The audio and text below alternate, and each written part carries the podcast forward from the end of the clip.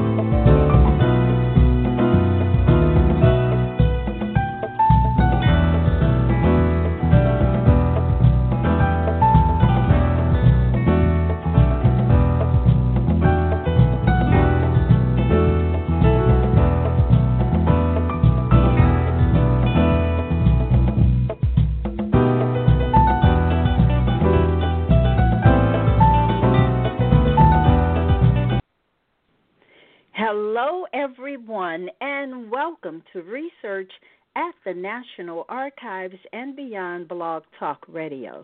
This is your host, Bernice Alexander Bennett, and joining me is Dr. Antoinette Harrell for a discussion entitled Funeral Programs Tell the Community Story. Funeral programs serve as a wonderful legacy and memento to remember a cherished loved one. These programs are given at funerals and are written with great care to honor the dearly departed. This show will discuss the genealogical value of funeral programs and how genealogists and family historians can partner with funeral homes, churches, and others to gather, organize, and compile these programs to tell the community story. Dr. Antoinette Harrell is a renowned genealogist, author, and local historian, specializing in Tangipahoa and St. Helena parishes of Louisiana. Her books include several children's genealogy activity books and the first ever publication, Images of America African Americans in Tangipahoa and St. Helena parishes. In addition to her books, she is also the host of Nurturing Our Roots genealogy Zoom sessions.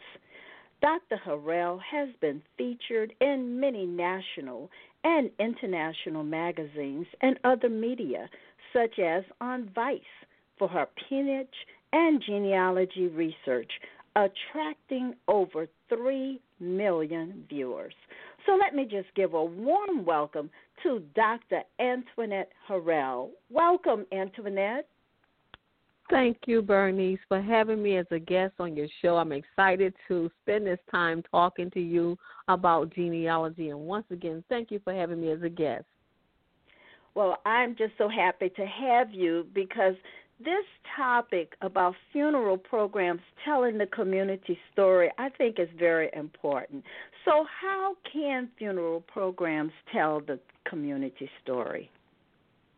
Bernice, when we think about funeral programs, it tells a little bit about that person's life, uh, their family connections, when they was born, to whom they was born, and their brothers and sisters, and also if someone in their family um, has passed away, a brother, sister, or the parents.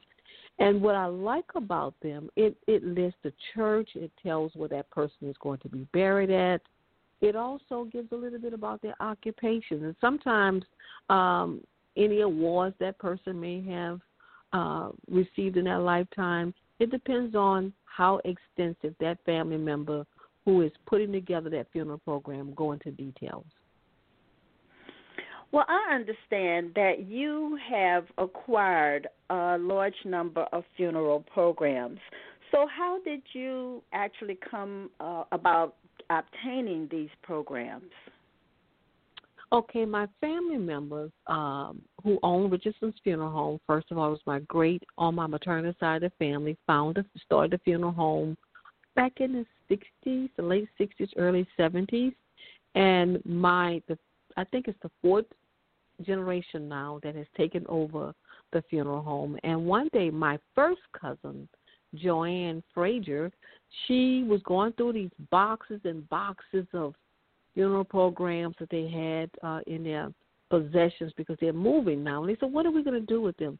And Joanne said, We dare not throw them away. We need to contact Antoinette. And that's what they did. And when I went to the funeral home, I couldn't believe my eyes. There was all these boxes that Eddie Brazil was going through. I mean, boxes and boxes of uh, funeral programs. And that's how I got them. They donated them to me for preservation. Wow, what a treasure. And it's just wonderful that they even thought of you to donate those funeral homes. So, I mean, Indeed me, funeral records. But how far back did the funeral uh, programs go, Antoinette? Most of them went back to the early 80s. And when I was indexing them, um, I noticed that there was a few that belonged to people that was born in 1879 was the earliest year. 1879. You know that was like but I I noticed that the earlier ones that people that was born in 1889, they didn't say very much about the people. And I'm mm-hmm. like, okay, this person he lived a long time. Uh, so I did see quite a few that list 1883, uh, but there was a lot of them from 1900. Like a lot of people that was born 1901, 1900, 1910. There was a lot of of those there. Mhm. And were those people all from St. Helena and Tangipahoa parishes or from the surrounding areas? The surrounding areas, I would say about 80% of them was from St. Uh, Helena and Tangipahoa, but there was surrounding areas like Livingston, Washington Parish, some even from Mississippi, and some from Orleans as well. Hmm. So when you began to just look at these records, because you made you said something about indexing. So tell us, I mean, did you see any kind of trend as you reviewed these funeral programs as far as what they said in the 18, you know, late 1800, 1900, and what they were saying like in 1980 and 1990? I just noticed that the ones in the 18, let's say the person that died in 1879 and uh, died almost 85 years later, they didn't say very much. But what I did notice as a trend is that maybe the persons who was uh, compiling the information just didn't know anything, just did not know enough to reference that person's life. Um, mm-hmm. And I really want to to look at what could we do to start to advise people to learn about that person before that person's passed or that person passed away because sometimes it could be that under the stress of making the arrangements uh they just couldn't think you know because sometimes that happens to some people you know you lost a loved one and you just can't think right now. But i saw that a lot of the ones that i would have wanted to really learn about them they didn't have that much information at all. Mhm. Mhm. Not as far as occupation. They just had when they were born and when they died. Mm-hmm. Did they have their family members? I mean, at least no, mother and some of them didn't. No, no. Some mm-hmm. of them did not even mention their mother and their father's name. Uh, I even found that there was some that was lacking the birth of that person, just a year. Uh, but mm-hmm. they didn't know, so I just gathered that maybe they just didn't know a lot of information about that person. And because these uh, records were in boxes, uh, when we, when we think about preservation, were they all in good condition, or did you find a, an very, array of conditions? Very, no, very good conditions. I found them to be in excellent condition, if you would ask me. Um, the older ones, they didn't have a lot of photographs. They maybe had had something like a, a cross or um, the praying hands on it.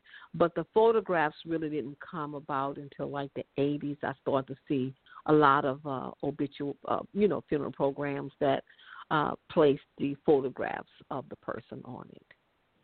Did you see um, a lot of churches mentioned, or was it one or two churches that you found most of the individuals uh, being funeralized no, from? It was no, it was a lot of churches Uh, matter of fact, I would say 90% of them missed the churches and the cemeteries. So that was really good, you know. Um, the church that person belonged to, as well as where that person was being funeralized at. So it did have that information on it. So that's part of the community story uh, regarding yes, the the churches that people did attend. So how many in total were you able to gather from the uh, Richardson Funeral Home? It's well over 200 mm-hmm. because I um I the index consists of consists of 27 pages. So it's well over 200. And I want to go back to what you said about the history of the community. A lot of the obituaries did mention the schools that those individuals attended. Oh, uh, so okay. that was something else I found too as well. A lot of the um, O.W. Dillon Training School, the Tangipahoa Whole Parish Color Schools. It did mention a lot, uh, and I saw that information started uh, somewhere in the 90s where they started to add just a little bit more information. So I did find a lot of the colored schools was mentioned in those obituary collections. Mhm. And you said so you have two a little over 200 and you mentioned index. Now who did this index?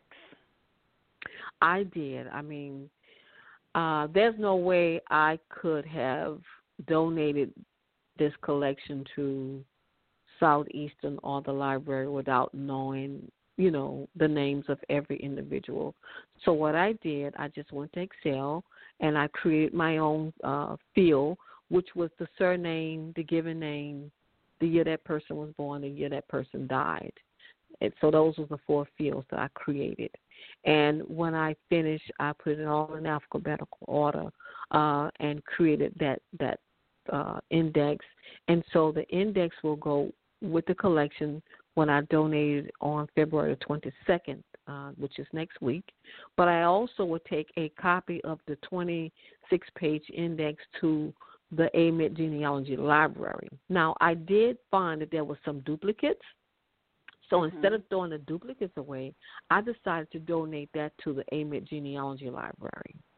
And I think I made probably had about 50 uh, obituaries that will go that way of duplicates. So you've mentioned two things. First of all, you mentioned that you you put together well more than two that you put together the index, but that you also mm-hmm. identified two places where information was going to go. One was to Southeast um, University, and then the other to the Amite uh, Library. Why did you select those two places? Well, because a lot of the obituaries, 80% of them are the people that basically live in the uh, Florida, the two Florida parishes. I thought it would be appropriate for me to uh, really use the Southeast, uh, the Louisiana Southeast studies here as the repository uh, for that collection because it's about the local people, and I really didn't want to put in in New Orleans because a lot of people you know, they wouldn't go to the Amistad and see it. But because it is part of the, the Florida parishes here, I thought the Center for Southeast uh, Louisiana Studies would be the best place to rep- reposit those uh, funeral programs and the Amite Genealogy Library. Now, when I talked to uh, Barry Bradford, the executive director, he said that they would scan them and put them mm-hmm. online. Now, I do know that uh, Southeastern will not do that. They would have to actually go there and see them. Uh, but I know that the library is planning on scanning the ones that I donate to them. Oh wow! It would be really nice if they would scan all of them.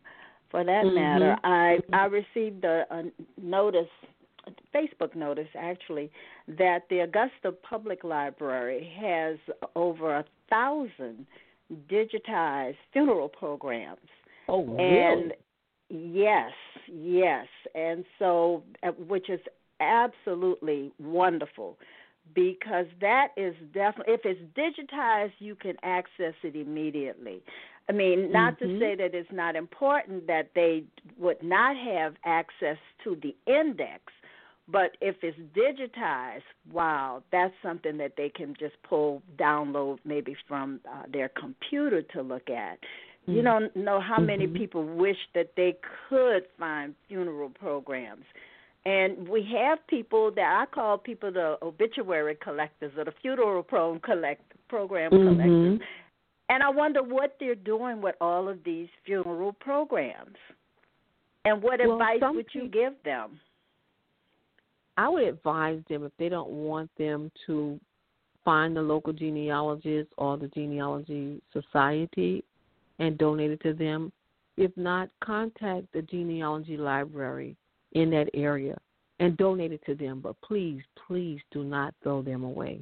Whatever mm-hmm. you do, do not throw them away because it offers a lot of information. And like you said a few minutes ago, people wish that they did have a copy of an obituary of their family member.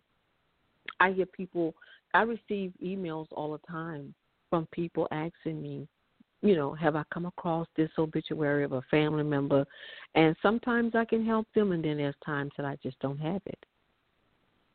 Wow. Well, let me just ask you something because you have such a a range in years. Do you or did you see any military folks, World War One, World War Two, for that matter, in any of the obituaries?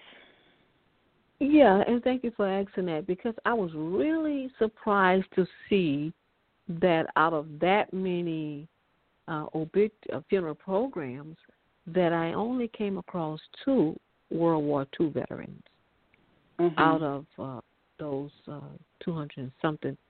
Uh, but again, you know, we're being so removed from that at this point that a lot of the World War II veterans, you know, but I was really surprised. Now, that's not to say that that person, uh, it could have been more people that served in the military, but the person, once again, who was uh, organizing the information for that funeral program may not have known that that person served in World War II. Mm-hmm. But I did come across and, two and that was it. Right, right. Well, you mentioned something earlier. I mean, that sometimes information is left out because the person who's writing may be under a lot of stress and may not mm-hmm. be able to put in the full story about the dearly departed. So, what kind of recommendations would you give to individuals? Let's say before they pass away, what what should they do, and how can their memory be shared with others? Well, you know, Bernice, uh, whenever you talk about a person passing on, that's a very hard subject. And especially if there's an elderly person in the family and the children um, may not even want to bring that subject up. And sometimes the parent may be trying to tell them, I want, and, and the children don't, do not want to come to um, understand that this person is trying to give you some information, not that they'll die today or tomorrow, but they're just trying to prepare you. We, I think, what happens is people don't want to come to grips that we have to pass. We're going to die. Mm-hmm. But I much rather, if if a person can, like myself, I have taken it upon myself to write my own um, funeral program. Mm-hmm. I have two children, and my two sons. I hope to. I I I don't ever want to to bury my two children. No, I don't want to do that. But I much rather write down information right now than to have to do it in a distressed time. And so it's wise to be, you know, to put your business affairs in order now. Just what what would you want said because you can leave out a lot of valuable information. And whether you know it whether you do it now or whether you do it later, somebody's going to have to do it. And so I would say to anyone, just and you don't have to write it in an obituary form, just remember that. But just write it, write down a paragraph or whatever it is that you want to be said about you. Mm-hmm. This is what mm-hmm. I want to be said about me in my funeral program. Please attach this to that. And that's all. You don't have mm-hmm. to go through the whole funeral uh, program format if you don't want to. But if you want to do that, you want to pick out the photograph, you want to pick out, uh, you know, whoever you want to be the pallbearers, whatever it is. Just write down what you want, and and make sure that you have it with your affairs, with your other papers, and so that if someone have to take it to, you know, the funeral directors, here it is. This is what he or she left this is what we need to be a part of that funeral program or whoever's going to be doing it. Mhm. And you just said photographs. So some of the newer uh, funeral pro- programs are looking like books, and they have mm-hmm. photos in those programs, and just a lot of information. What kind of advice would you give to individuals who've chosen to put together a book for the funeral program and include photos? I would advise a person to think about 10, 20 years from now. Uh, let's say 10 years from now. That child mm-hmm. may be 10 years old at this time, but 10 years from now, they are 20. And, and if they're looking at great grandmothers or grandmothers' obituary and they see all these pictures, they may not recognize anyone in there. But I do know that there's a collage of pictures that's in those booklets.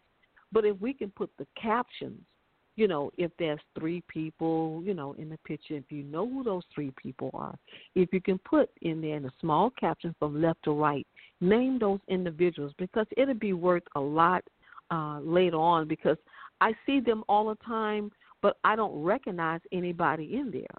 And so mm-hmm. I'm looking at them saying, okay, I see a lot of the photographs. You see the person who passed away in there, but you don't know, you may not even know the other people.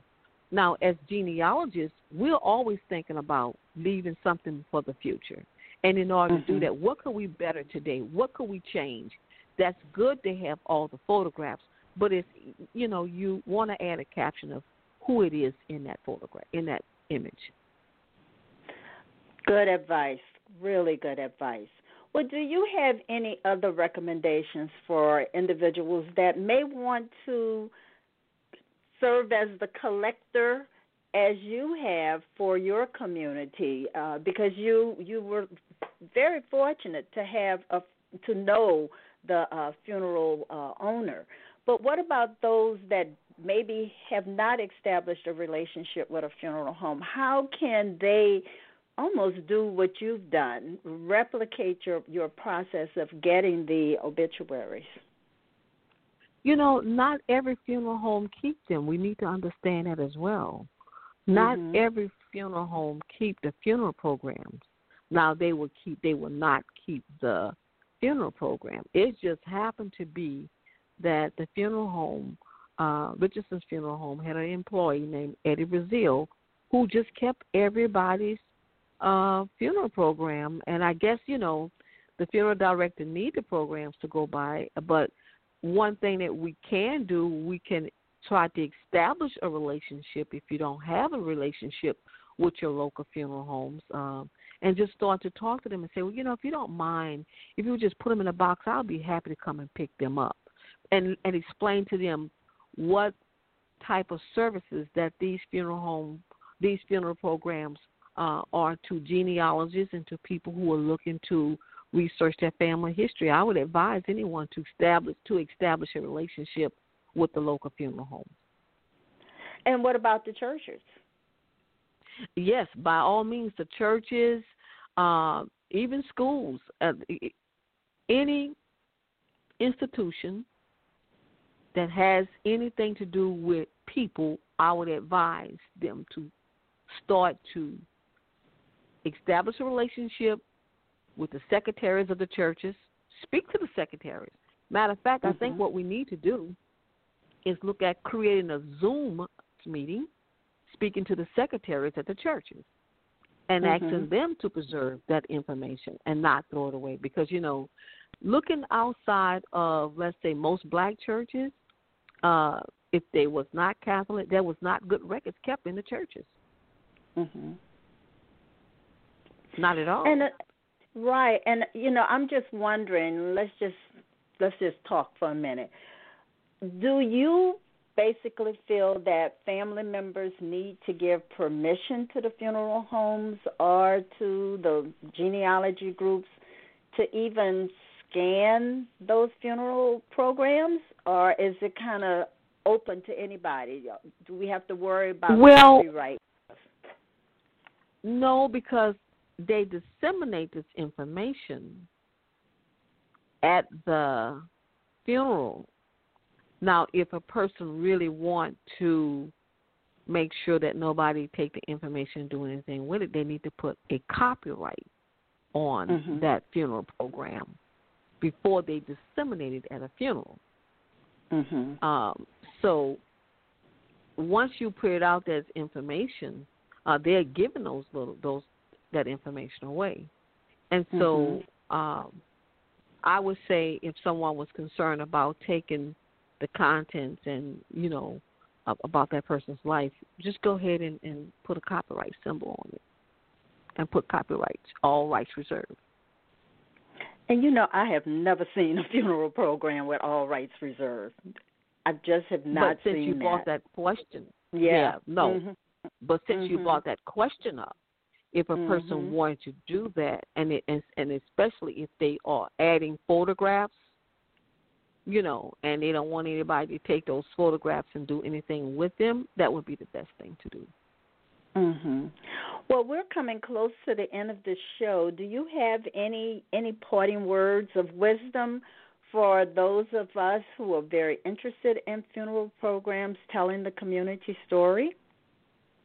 Well, uh, Bernice, I would like to say if you know anybody that have collections of them, because a lot of times the elders in the community have collections of obituaries talk to them and find out what it is that they are going to do with them and if they would like to donate them to you to preserve you know because everybody have them you know most homes have funeral programs of uh, different family members and friends so uh, all i would like to say to everyone just do not throw them away and Bernice, Absolutely. I want to thank you once again for having me as a guest on your blog talk radio. Well, Thank you so much. And everyone, remember your ancestors left footprints, and some of those footprints are right there in the funeral programs. So, thank you so much, Antoinette, for joining me today. And I look forward to everyone joining me next week. This is your host, Bernice Alexander Bennett. Bye bye.